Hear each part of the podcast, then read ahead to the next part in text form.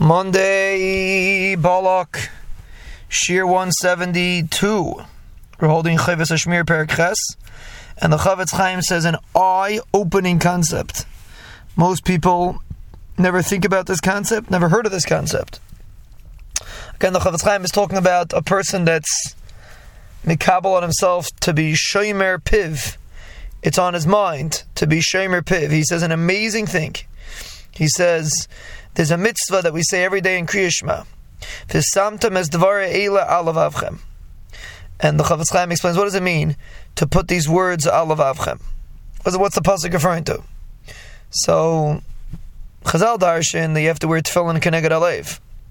Tefillin should be opposite your heart. Chofetz Chaim explains that a per, that it means that a person should have in his mind the Eil Mitzvahs. It should only always be on his head, the concept of Eil Mitzvahs. So he says when a person is thinking about Shmiras ha-Haloshin, thinks about guarding his mouth wherever he goes, it's on his mind. He says he's fulfilling a mitzvah in the Torah of his Samtam as Dvar Eila Alav Avchem. An amazing concept. People don't think about this. Is there such a thing of a person living with the awareness of Eil Mitzvahs? Zakhtar Chofetz Chaim, it's a fulfillment of the Pasuk in the Torah, the Samtam as Dvar Eila Alav Avchem.